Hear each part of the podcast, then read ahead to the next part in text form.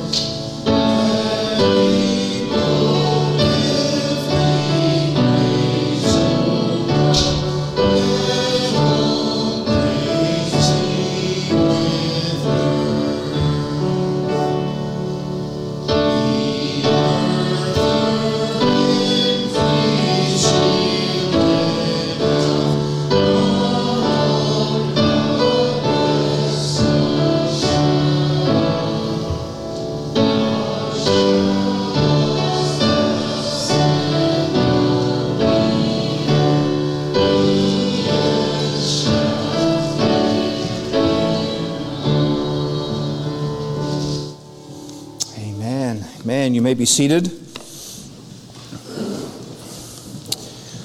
We're turning in the Word of God this morning to Titus chapter 1, the first chapter of the book of Titus.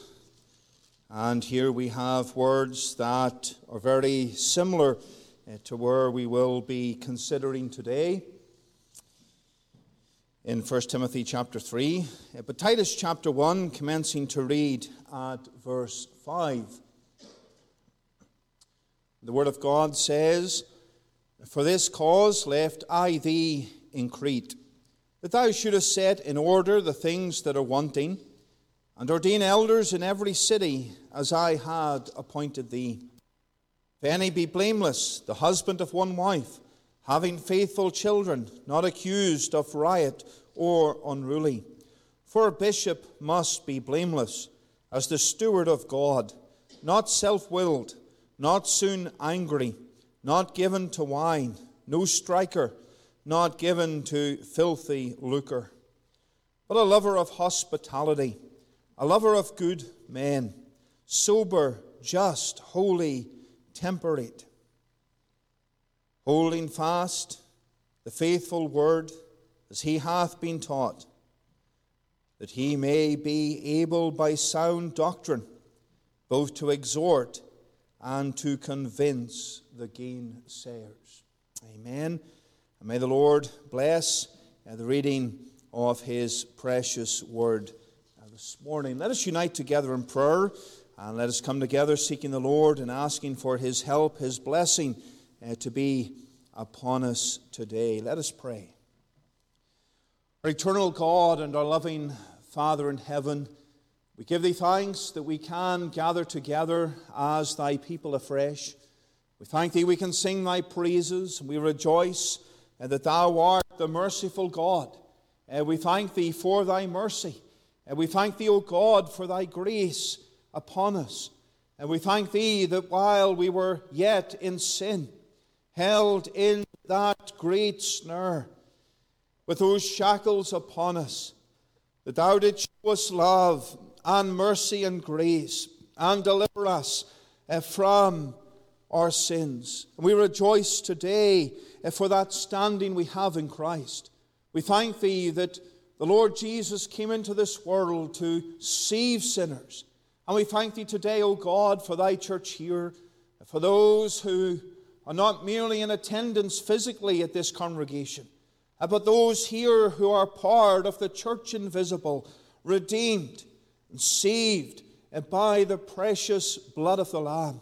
And Father, as we gather together today as thy church, we pray that we would bring glory to thy name, that in all that we do, in our singing and in our prayers and in our reading and consideration of thy truth, that, O God, that thou would teach us, bless us, and that we would glorify thee and bring honor to thee. Father, we pray we would be a witness to thee, and that we would set forth the great truths of the gospel.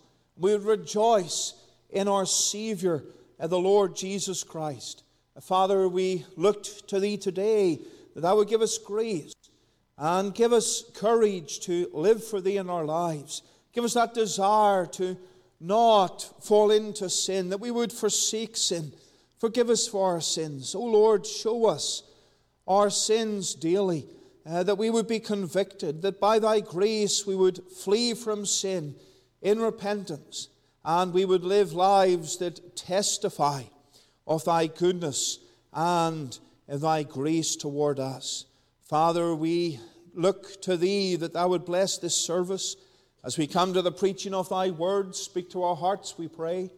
As we consider this subject that comes before us in 1 Timothy chapter 3, may not just be a message for the men of this congregation or for some men, but Father, may it be a message for all of us that as part of thy church, that we would be concerned about this matter.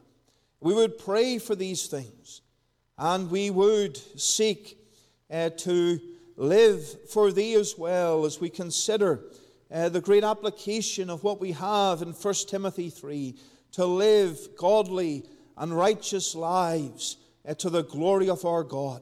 And our Father, we do remember our congregation here. We think of the needs that we have. We do remember, Father, our brother Vern. We thank thee that he is home from hospital, and we pray for thy hand to continue to be upon him.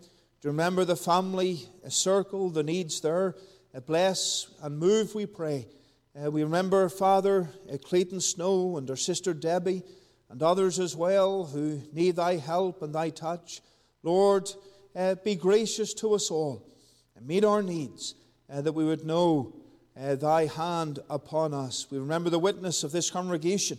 We think especially of the radio ministry and thy word that went forth already today. Bless it, we ask. Glorify thy name through the preaching of thy word. And Father, may this ministry be used by thee. Bless the Reverend Golliger as he undertakes this radio work as well. We ask of thee. Bless him. We remember the family at this time, and we pray for thy hand to be upon Calvin. And may he know thy continued hand, and may he know thy healing. And Father, lead and guide and comfort and strengthen, we ask of thee. Father, we remember our missionaries and our denomination. We think of the work there in Jamaica and in the Czech Republic and in Liberia. Bless there, we pray, that as thy truth is preached and as souls are spoken to about their need of salvation, that thou would build thy church, that the gates of hell would not prevail against it. Father, bless us here as we preach thy word. We pray for revival. We pray for that reviving of our hearts, for that reviving of our land, that souls would be won to Christ. This land would be changed for thee. And we pray that thou would glorify thy name. Keep us from sin. Give us opportunities to serve thee and glorify thy name this week through our words and through our thoughts and through our actions. We pray for Christ's sake. Amen. Amen. Going to again in our the number 3, the hymn number 3.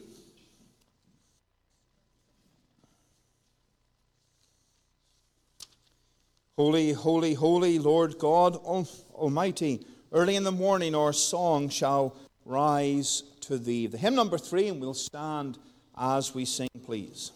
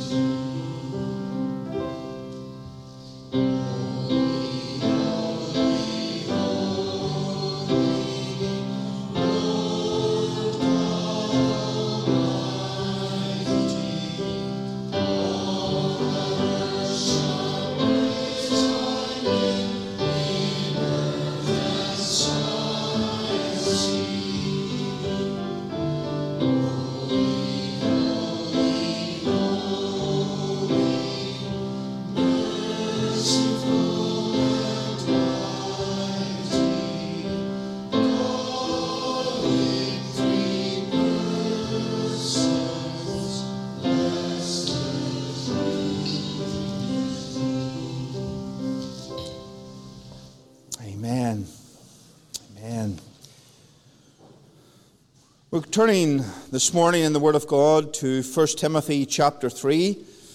1 Timothy chapter 3, moving on today in our studies in 1 Timothy.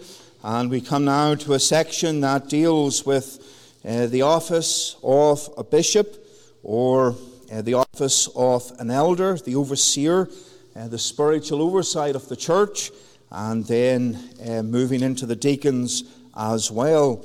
And so there is much instruction here for those who hold those offices, and of course, much instruction for the church in general regarding these offices and regarding some principles of godliness as well. And so we'll commence reading at verse 1, 1 Timothy chapter 3, commencing to read at verse 1. The Word of God says, "This is a true saying. If a man desire the office of a bishop, he desireth a good work. A bishop then must be blameless, the husband of one wife, vigilant, sober, of good behaviour, given to hospitality, apt to teach, not given to wine, no striker, not greedy of filthy lucre, but patient, not a brawler, not covetous, one that ruleth well his own house, having his children in subjection with all gravity. For if a man know not how to rule his own house, how shall he take care of the church of God? Not a novice, lest being lifted up with pride he fall into the condemnation of the devil.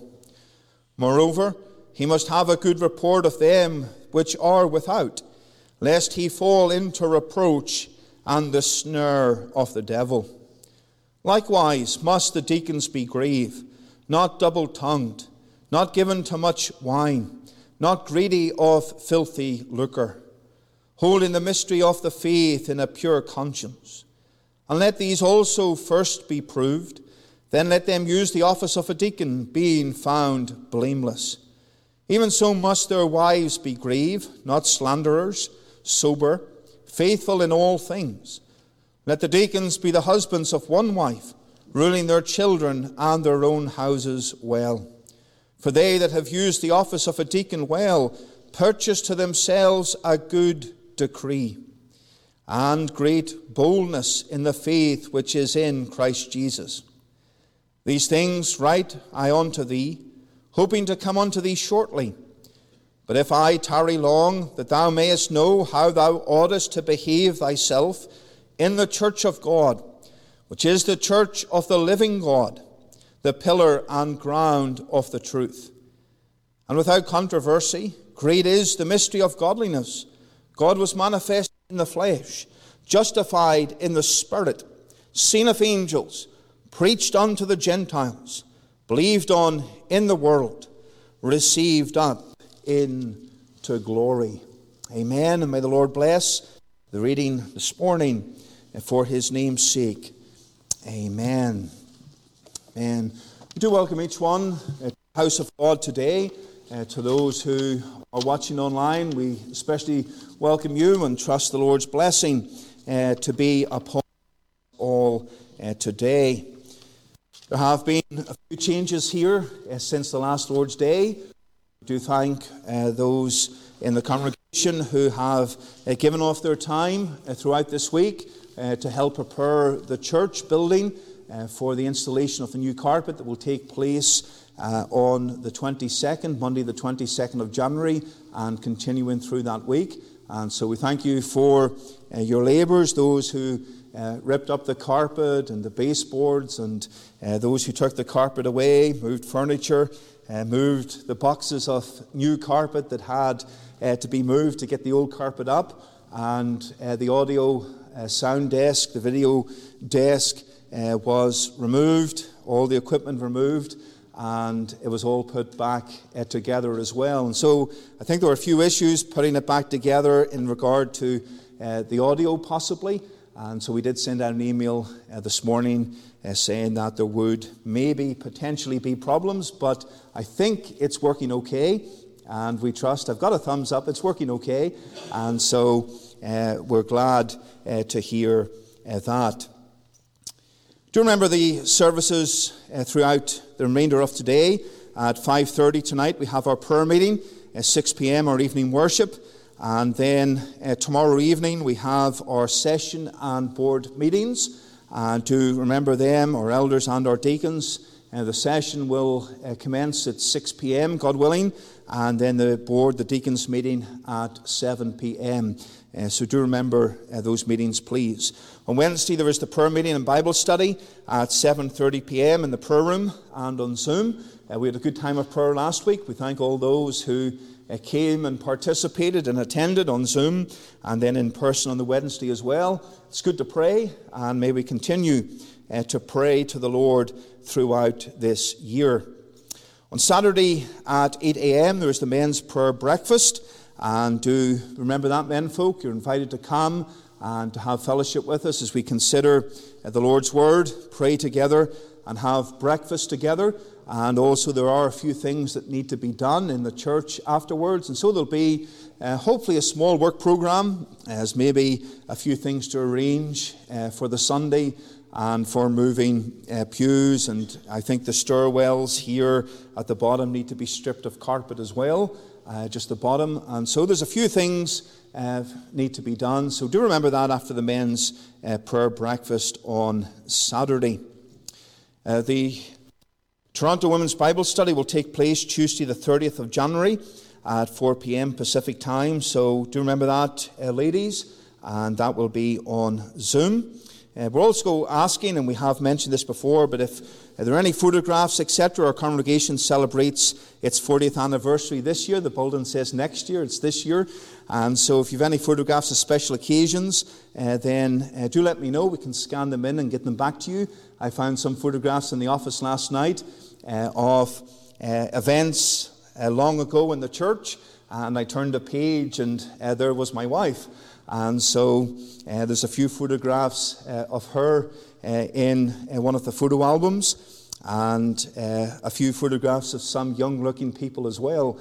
And so we'll maybe reflect on some of those photographs later this year. And if you have any that are of interest, do let me know, especially of special occasions.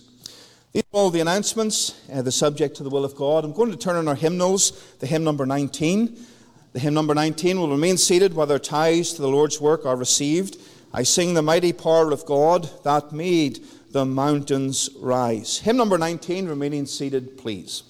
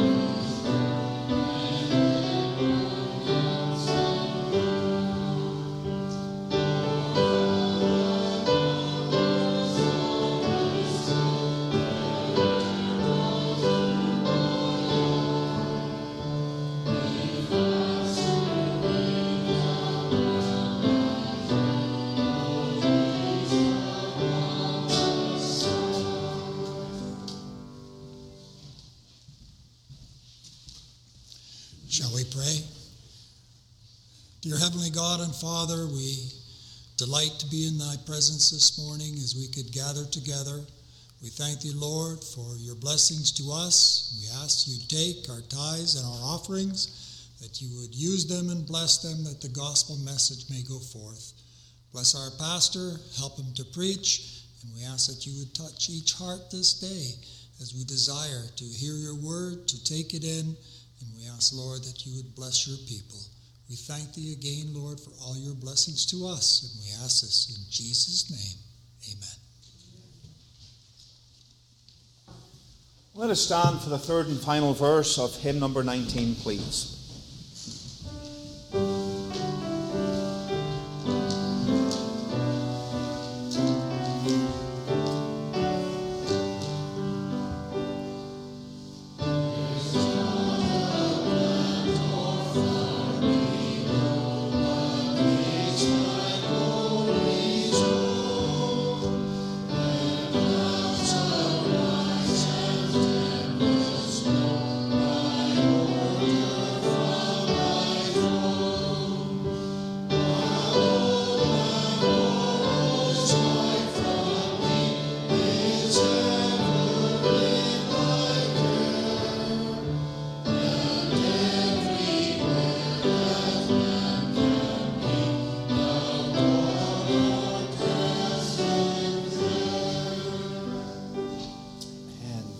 and you may be seated.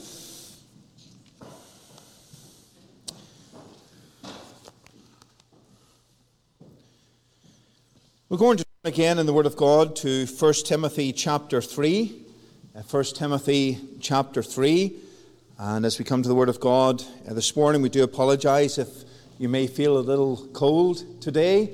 The heat was on early this morning, but during the adult Sunday school it was a little cooler than we may have liked. And there were no blankets for me to put on while I preached, but it was just a little cooler. So we hope that this morning the service, it is not too cool or too uncomfortable for you. But do bear with us. There is no carpet here as well. And so for next Sunday as well, we trust that the circumstances in which we meet might not distract us from worship.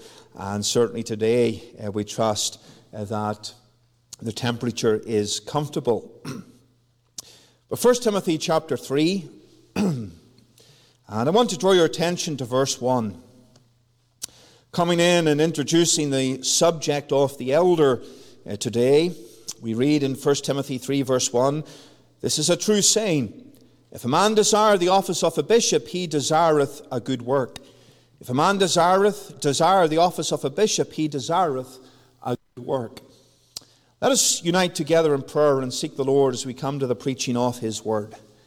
Our eternal God and our loving Father in heaven, we thank Thee today for Thy Word. We thank Thee that we can consider it and we can look at the importance of these matters. And Father, we realize that while many churches will differ in how they approach this passage, and we see that a difference across church history, we realize we need to understand the truth. And though man has his different views, there is still the truth of God which must be considered. And we pray today that Thou would instruct us in the truth and immerse us in the truth, that we would learn from it, that our lives would be blessed. And as we consider this subject, we realize that many may never be an elder, but yet, Father, this is a subject we all need to take to heart and need to consider and pray for the good and the blessing of Thy church. And so we look to You today to bless us, to minister to our hearts, to apply Thy word and the gospel as well, and glorify Thy name, we pray for Christ's sake. Amen. Amen. The leadership structure of the Church of Jesus Christ is an issue that many, yet it is an issue that should not divide much as it does. The leadership structure of the church can be clearly seen in the Word of God, and as Presbyterians, that is what we believe. Scripture, and we see that the system of church government that expresses Scripture in the best sense is that system of Presbyterianism. But as man attempts to create his own structure and own terms and definitions of leadership, we see many problems in the world today. And we see a setting aside of the structure of biblical leadership. We see it in Episcopalianism, Congregationalism, and we see it in the ordination of female elders and pastors. We see it in individuals who raise themselves up to be pastors and elders without any authority or any recognition of any spiritual qualification within them. We see it as well within parachurch organizations. What is a parachurch organization? The word para can mean out, and so the word parachurch is an organization that is at the church. It is not under the church. And there are many good organizations that we can define as parachurch organizations that we support, organizations that are well structured and do a good work and in support of the Church of Christ as well. We can think of the Trinitarian Bible Society and the work they do in publishing and distributing parachurch organization. But yet, they do a great work, and we support that work. But there are other parachurch organizations that operate outside of the church. They do the work of the church. They do evangelism. They train pastors, and they work with missionaries. That those things that are actually the work of the church itself, and often such parachurch workers and leaders do not meet the same standards as set forth by the church for their leadership. And often there is little spiritual accountability outside of themselves. But the Apostle Paul here comes to the church. He instructs Timothy. He says, if a man desire the office of a bishop, he desireth a good work. And then he indicates to us what that bishop or that elder or that overseer needs to be, the godly spiritual characteristics that he must have. And he spends this third chapter instructing Timothy in the proper order of church leadership and the work of oversight or the work of the eldership. It is a good work. And that is what Paul indicates in verse 1. He desireth a good work. And the word good in the Greek here is defined as follows. It can mean beautiful or handsome. Maybe not in regard to the context here, he desireth a handsome work. But we have an indication of what that word means. Beautiful, handsome. It's good, it's excellent, it's approved, it's precious, it's praiseworthy, it's noble, it's morally good, it's honorable, it confers honor. It's a work that affects the mind agreeably, comforting and confirming. And so those are various meanings of the particular word that is translated good here. And Paul is teaching Timothy that of an elder, and that the elder engages in is to be held in esteem, for this work is a good and noble work. The Greek for bishop here in verse 1 is the word episkopos. It's translated as bishop in the King James Version, and being a translation authorized by King James I of England, the head of the Anglican Church, it is translated as bishop. And of course, the Episcopalian system, the Anglican system, is a system of the hierarchy of bishops. And so you have your vicars, you have your bishops, you have your archbishops, the Archbishop of Canterbury, for example. And when we think of the Roman Catholic Church, they also have a system that includes the role of bishop. But it is often translated as overseer. One who has spiritual oversight. It is synonymous with the other term that is presbyteros, which is often translated as elder. In that particular Greek term, it's familiar. That's from the term from which we get the word Presbyterian. And in Acts chapter 20, these terms are used interchangeably with another term which also means pastor. And so the episkopos, the presbyteros, the pastor, are terms that refer to the same role of oversight within the church, or to an elder who has the spiritual responsibility of the Church of Christ. There is, however, a difference between the ruling elder and the teaching elder. Here we have two ruling elders, men who come together and make the decisions to rule the church, as well as the pastor who is the teaching elder. From time to time, and maybe one of the ruling elders may help and teach or speak at a meeting, but their primary role is not to teach. It is to rule.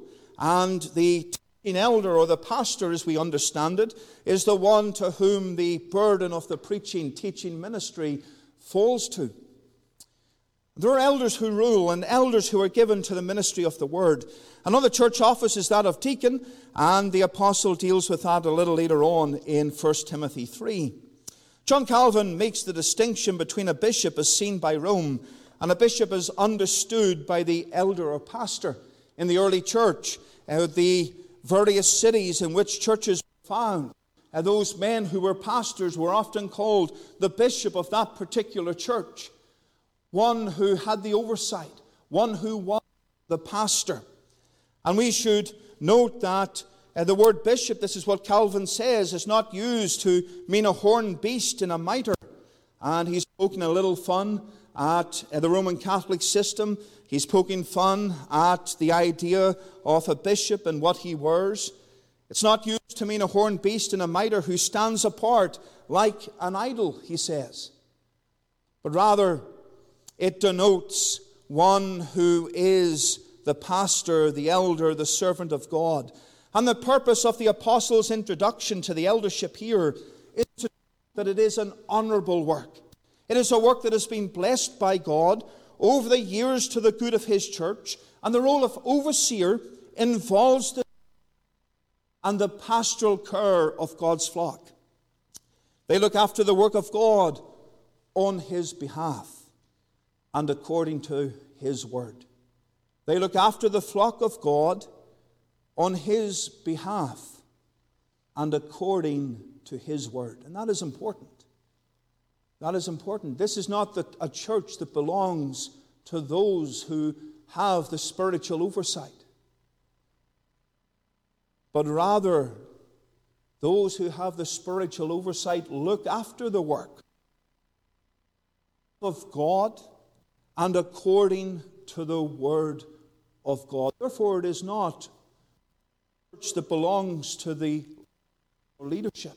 It's a church that belongs ultimately to God. It is His work. And often, there are those that need to be reminded, and we need to be reminded constantly. It is not our work. It is the work of God. It is His flock who have been bought with a price. It is His flock who have been redeemed. It is His flock that the elder has the oversight over. And therefore, it is not the work of one pastor or one elder, two elders or whoever elder. The work of God, and He has called, placed, and appointed men to that care of His flock. And that is a serious work. And it is a noble and good work, as the apostle points out here. David Dixon was a minister in the 1600s, and he wrote on the subject of eldership, and he said that our people in Scotland know well the necessity and usefulness of the office of the eldership. All over Scotland there is a happy prejudice in favour of an elder's visit. No elder could ever say that they did not welcome his visits. The houses and the hearts of the people are ever open to those whom they have called to the office. And so when we think of the work of the elder, it has been going on in Scotland under the banner of Presbyterianism for hundreds and hundreds of years, and was a blessing to the church in that land. So I want us to consider this excellent work today, the noble work of eldership. The noble work of eldership. And firstly, I want you to notice a divinely instituted work. A divinely instituted work. The first reference to the role of an elder in Scripture is found during the ministry of Moses in Exodus chapter 18. The elder was appointed to teach and judge the children of Israel. And we see this throughout the Old Testament. There were elders who were set up to rule and govern the people of God. At the time of the early church, in Acts chapter 11, there is mention here of those who were elders within the church. Verse 30 of Acts 11, speaking of the church at Antioch, which also they did, and sent it to the elders by the hands of Barnabas and Paul. So the church at Antioch sent the aid to the church in Jerusalem, to the elders in Jerusalem, by the hands of Barnabas and Saul. And so by the time of Paul's first missionary journey in Acts chapter 13, the role of the elder within the New Testament church, the role of spiritual oversight, was well established. And when the apostle finished his missionary journey, he revisited the churches with the aim of appointing elders for the spiritual oversight of the work. And the biblical pattern for eldership is a plurality of elders, not just one pastor or one elder having the oversight, but a plurality of men having the oversight to this office. And the overseers of the church are, in reality, brethren and brothers in the ministry of God. I want you to turn to Acts chapter 15. Acts chapter 15 has as its content the Council at Jerusalem. And there was a disputation arose in the church at Antioch. Verse 2 speaks about reaction to those who said that except you be circumcised after the manner of Moses, ye cannot be saved. And it says there, when therefore Paul and Barnabas had no small dissension and disputation with them. And then the matter was taken to the elders in Jerusalem and the apostles. And Paul and Barnabas, as those who were elders and servants of the Lord in Antioch, had an issue with the false teaching. That is one of the roles of the elder, to guard false teaching. And it says, oh, disputation. They us for the truth of God. I told those in the adult Sunday school this morning about a dispute that arose during the Synod of Dort. And the Synod of Dort dealt with the subject of Arminianism versus the doctrines of grace, or as we would know, Calvinism. And in regard to the subject at that time in the early 1600s, and they dealt with the errors of Arminianism. And there was so much debate, and one individual was so zealous for what he believed that he challenged another man he was angry with to a duel to the death over the differences in doctrine that they had. I'm not going to challenge anyone to a duel to the death this morning regarding any differences in doctrine, but it is the role of the elder to protect the truth of God, to protect the truth, to guard the truth. And this is what was happening here in Acts 15. And in verse 4 we read, "And when they were come to Jerusalem, they were received of the church and of the apostles and elders.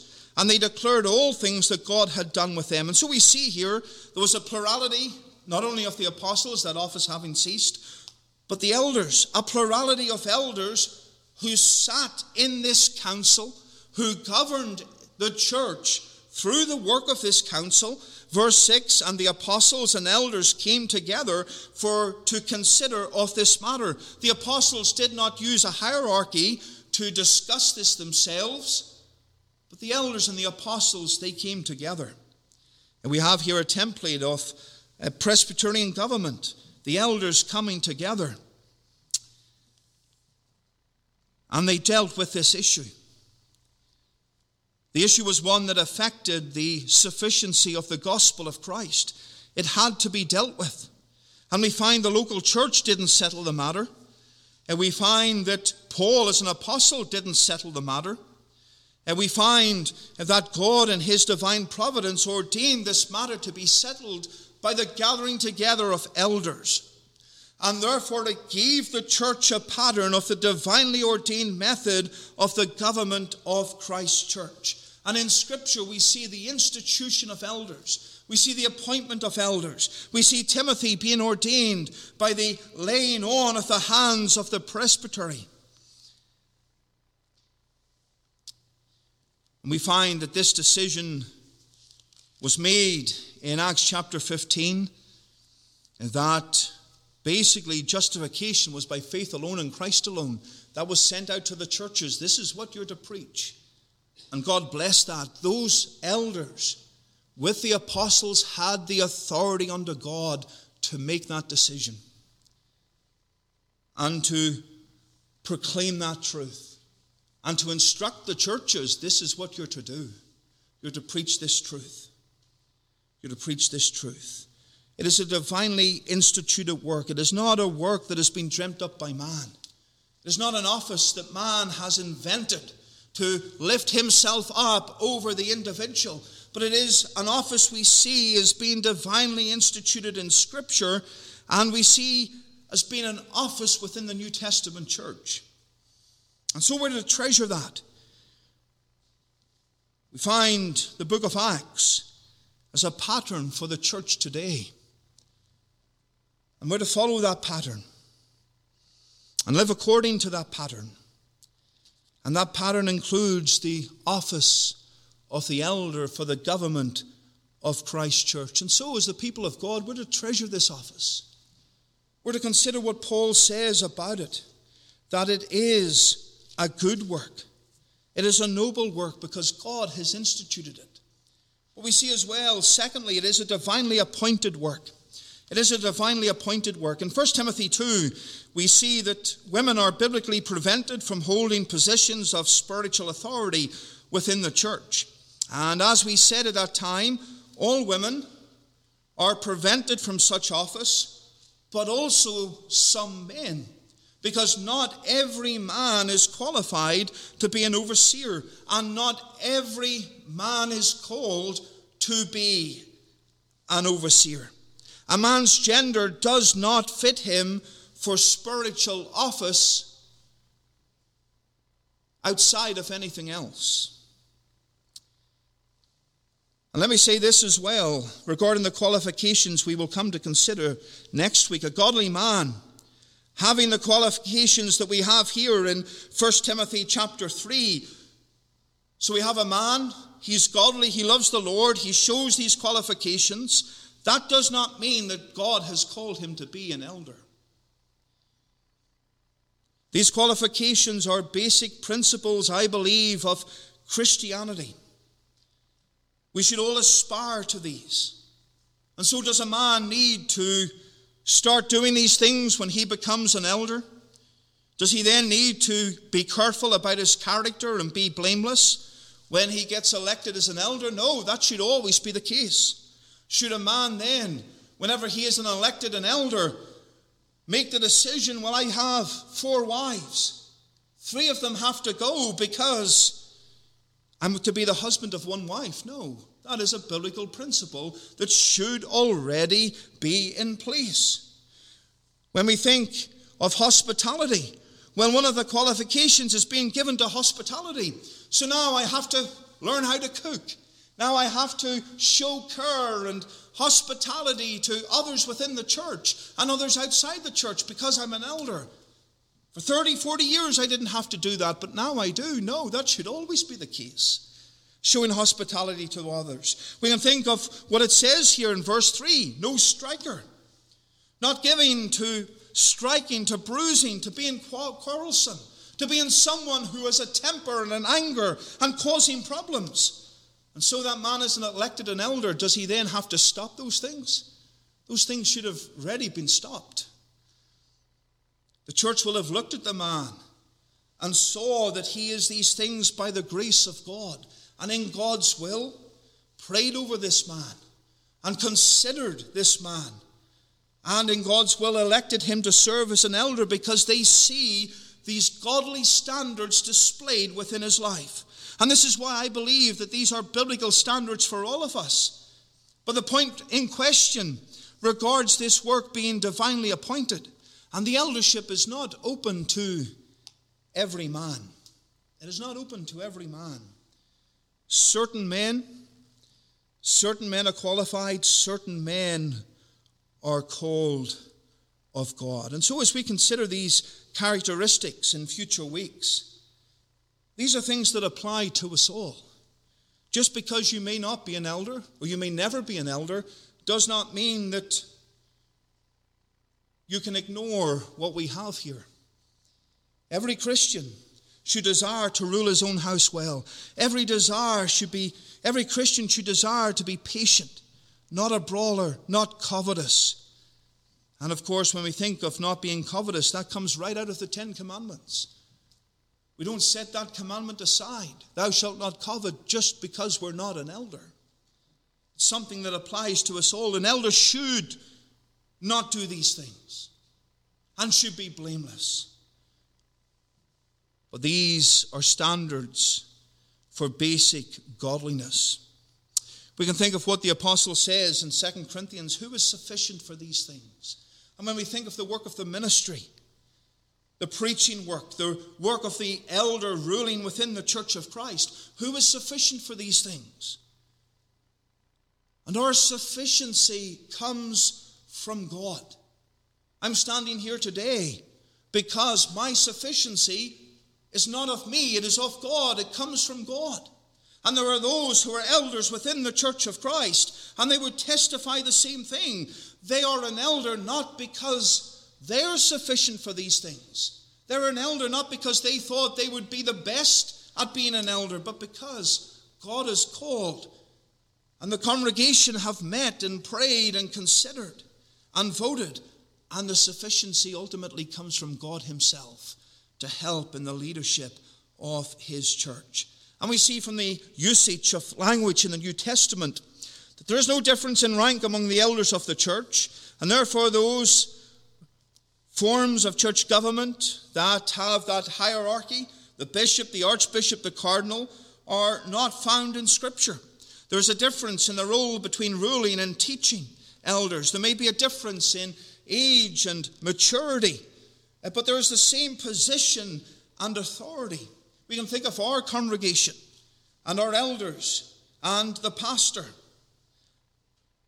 And if two elders support a particular motion, just because the pastor is the pastor doesn't mean he can cancel it or say this isn't happening. He does not have the power of veto because he has the same position and the same vote and the same authority. If the younger men supported a motion and the older decided, I don't agree with this, well, there's no power of veto because there's the same position and authority. No power of veto just because there's more maturity or experience in life. There's an equality.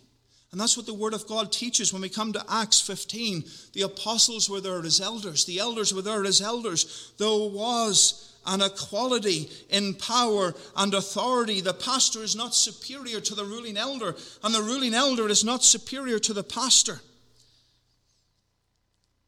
They are divinely appointed by the Lord. In 1 Timothy chapter 3, the verse 1, it says, if a man desire the office of a bishop, he desireth a good work. And I want to draw your attention to this word desire. Of course, as we saw in chapter 2, the role is reserved for men, and this is a good work, so it is good for men to desire this work. It is good for good men to desire this work. It is a good work that needs good men. But we're not talking here about a desire that leads to canvassing for this role, or trying to influence people to support and vote for you the same way that politicians would. And we're not talking about the pastor influencing members to vote for certain people. These things are wrong, and we do not do this. But in a vote, the legal names are presented to the congregation, who in much prayer and seeking the guidance of the Lord make their decision. So men do not desire this office in the way that Donald Trump desires to be president of the United States again, or Joe Biden desires to win the election again. So what does this term desire imply to us? It means to reach out for something, to stretch out for something. Godly men are to reach out for the office of elder. They should strive for it, not by seeking election, but by godliness. And of course, acknowledging that this is a good work that requires good men, and a good work that God appoints men to. And therefore, there should be a godly desire to serve the Lord in this capacity. And the godly nature of the elder should be that godly nature that we find in every true believer. Man does not become an elder of his own desire. That is not what the verse is teaching. It is the decision of the church under the authority of God. William Perkins said, how can you know for yourself whether God wants you to go into the ministry or not? You must ask yourself, both your own conscience and the church. Your conscience must judge of the willingness, and the church of your ability. So it should not be blind ambition. Paul spoke to Timothy about the laying on of the hands of the presbytery. And there's an implication here of a group of elders from several churches. They recognized Timothy's faith. They recognized his ability. They recognized his call to the ministry.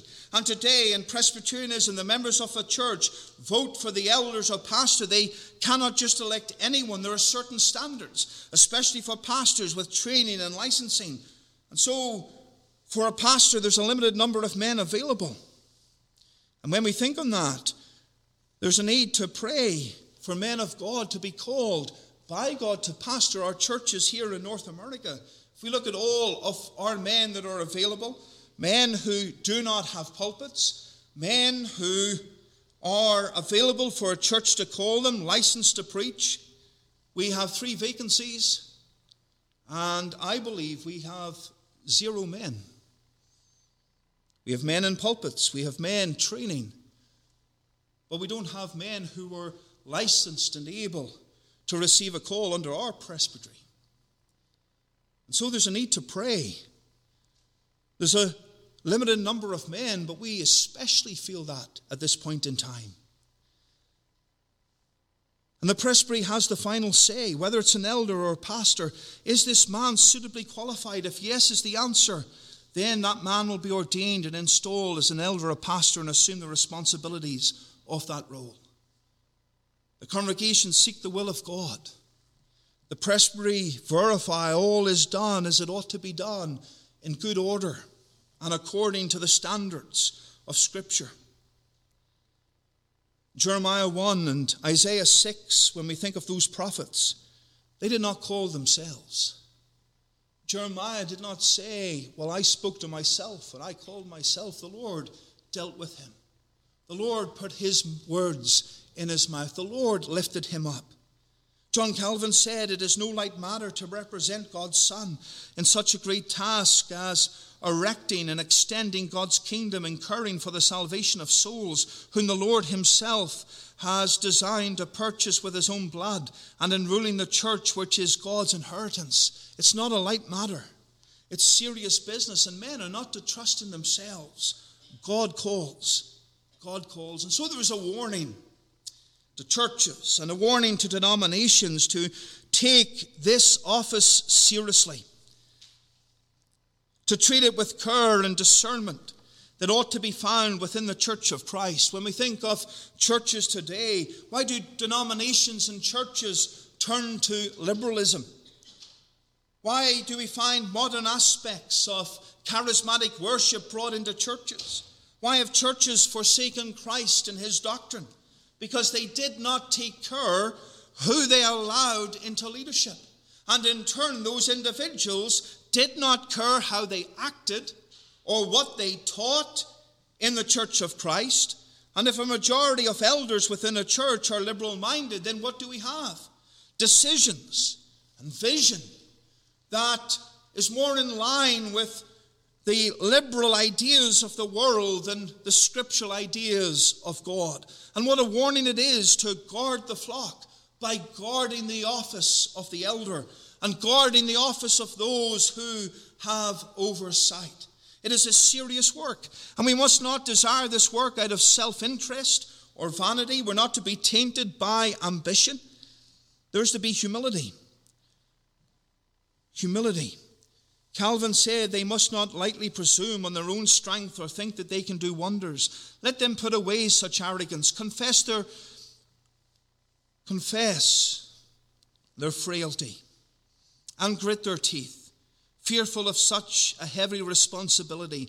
Let their wish to serve be grounded solely in the confidence that God will guide them and will, if they are weak, provide for them.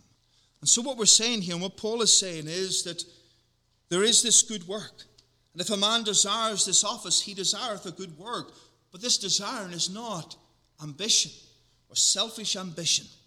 It's a humble serving of the Lord, a humble desiring to live godly lives. There are many men who've been elected elders and have been surprised and humbled by the congregation's faith in them. And that should be something that is marked by every elder.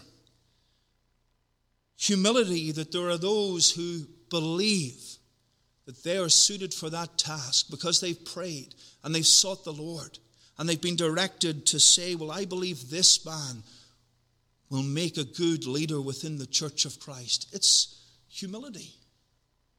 It humbles. It humbles. The reaction should not be, oh, I've got the vote and I've won the election and now I can have authority and position and power within Christ's church. There should be humility because it's the Lord who has appointed it. It is the church who've been moved by God to vote in that way, to elect in that way. It is all of God and should be all of God. It humbles us. It humbles us. That sinners, like us, sinners saved by grace, could be used by God to lead and serve within his church. It's a work of humility. And it ought to be remembered. It ought to be remembered. And so, dear congregation, the Lord has appointed men to rule over this flock. How are they to rule? Turn with me to Acts 20, and we've turned to this passage many times. I love this passage. It speaks of love because of Christ. It speaks of the feeding of the flock because of Christ. It speaks of good godly leadership because of Christ. And this is how the elder and the pastor and the overseer is to lead and govern, with much love, because Christ has appointed them to this office.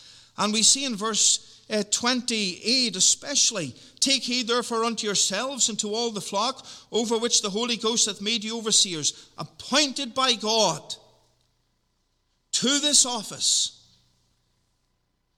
to feed the church of God, which he hath purchased with his own blood." There's the love right there, the implication of love. Christ loved his people. Christ redeemed his people. Christ made his people part of the church. The Holy Ghost then raised up overseers to feed that church and to care for that church and to love that church because Christ loved his church. Dear congregation, there's to be love between the elders and between the congregation. This is the good work. Dear congregation, how are you to respond then to the overseers? There's to be love. There's to be prayer. Paul said to the Thessalonians, "Brethren, pray for us." Pray for us. Why? Because it is a divinely instituted work. It's a divinely appointed work. We're serving the Lord. And all the difficulties and all the trials that come our way because of that. And so there is a need to love the elder and to pray for the elder. That there would be humility. That there would be a putting first of Christ. That they would engage with their whole heart in this good work. And they would keep their eyes upon the Savior. And thirdly and finally and quickly, it is a divinely important work. Divinely important work. In Titus chapter 1, the verse 5, there was a need for elders. Paul says, "For this cause left I thee in Crete, that thou shouldest set in order the things that are wanting, and ordain elders in every city, as I had appointed thee." There was a need for this work. There was a need for elders to rule within the church of Christ, because there was important work to be done. It was to be ordered. It was to be ordered. Acts 20 reminds us of that again. Verse 28. The need for souls to be taught, the need for teaching, for instruction, for order, for discipline, for the governing of Christ's church, for making the church competent in how the work is carried out, for praying for the work of God, for leadership, for encouragement, for the protection of the flock. All these things, every aspect of the church of Christ and its work, come under the oversight of the elders. And there's a need for prayer. There's a need for prayer. Our denomination in its book of order speaks about the elders, and to them belong the spiritual oversight of the church. They are called to keep diligent watch over the flock committed to their care, so that no corruption of doctrine or morals be suffered to infect it. They must exercise government and discipline and take the oversight of the spiritual interest, not only of the local church, but of the church generally. The denomination is implied there, when called upon to do so. Elders should instruct and comfort God's people, nourish the children and youth under their care. And it goes on, setting an example, visiting, evangelizing, seeking to make disciples. It's a great work. It's a divinely important work. And the mission of the church is to evangelize. The mission of the church is to take that care for one another. It's a work that we need to pray for. We need to pray for. And we're not to be reluctant to do this work. This is what Paul is implying. There's not to be a reluctance here. If God calls you to this work, there's not to be a reluctance because it is important work. I think there's a difference between realizing we are sufficient and that we are insufficient and resting upon God, and being insufficient and believing that nothing can change that. When I think of the early days of being called into the ministry, the word insufficient was written in big letters. I can't do this. I can't study for this. I can't do this. And I thought, how can a pastor preach every week? How can sermons, fresh sermons, be prepared every week? And when I was 18, 19 years of age and had an opportunity to preach, there was so much to do, and I thought, how can men preach for 40 years every single week or several times a week? What do you preach? And now it's almost what not to preach because there's so much to preach. But I thought, insufficient. But yet, God is the sufficiency. God is the sufficiency. And there's an application here to all of us. Calvin said, there's a common message for all Christians, each in his own place and occupation. And the message is this, that wherever God may call us, we should be ready and willing to serve him. Otherwise, he will accept nothing from us. Again, we must all look within, he said, conscious of our faculties, and must pray that God graciously accepts us and remedies all the faults he sees in us. And so we're not to be reluctant for the work of an elder if God calls us to that work. That's what is meant by desiring it. Living a godly life in light of these qualifications. But he says there's a common message for us all, that where God has placed us and the work that God has given us, let us not be reluctant to do it. Let us not be reluctant to do it. Let us be ready and willing. God is our sufficiency. And the work of the eldership is a difficult and challenging work, but it is a rewarding work. It is a good work. And so, dear congregation, as we close today, pray for your elders. Pray for your session. Pray for your pastor. As they pray for you and seek to have the oversight over you and encourage you, teach you and feed you the word of God, love them as they love you. Let there be that mutual love, that mutual bond in Christ. I remember going to meet the examination board of our presbytery in Ulster. I'd come to the end of my college training, a few exams left, and to get out of college and get licensed, I had to meet this board of men. And they asked many questions, difficult questions, about my views and opinions on certain doctrines. They asked how I would react and deal with certain situations. And I got out of my car, and as I was walking into the college, I was shaking. What could they ask? Maybe I did something 2-3 years ago in college that I didn't realize was a mistake. And maybe they're going to mention that to me. And I don't know what to say, and I was really nervous about the whole thing.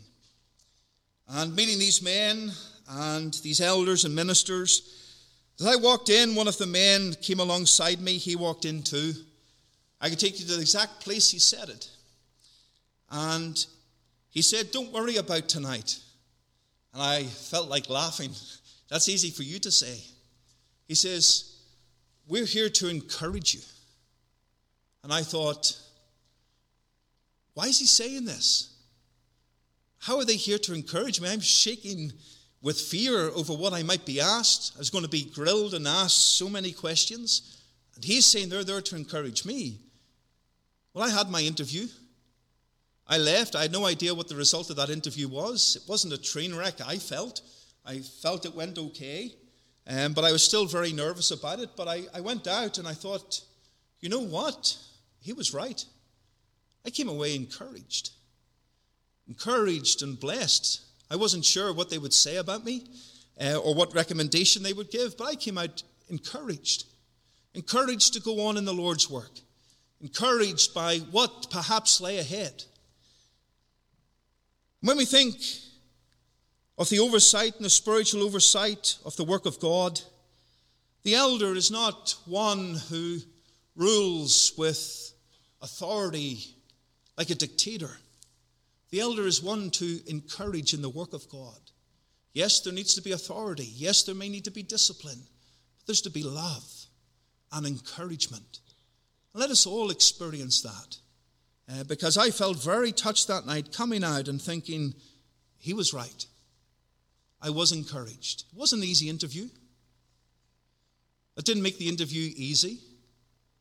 But coming out, I felt encouraged. Dear believer, in all the interactions we have as the Lord's people, as his elders, as his congregation, let us encourage one another. Let us be encouraged as we work together for the service of the Lord. May the Lord bless his word this morning for his name's sake. Amen. Let us pray. Our eternal God and our Father in heaven, we thank thee for thy goodness and grace toward us. We thank thee as we think upon this noble work. It is a good work. It is a work that has thy blessing upon it. It is a work instituted by thee. And, O God, we pray that thou would be pleased to bless us. Bless us as a congregation. Bless our oversight. Bless the oversight of all of our churches. And, Father, bless us all as congregations, that the elders that thou hast given to the Church of Christ, and the individuals that thou hast given to the Church of Christ, that we would all be a blessing and an encouragement as we seek to strive together for thee. Father, bless us, and do us good, part us with thy blessing. May the love of God our Father, the grace of our Lord Jesus Christ, and the fellowship of God the Holy Spirit be with us all. Amen.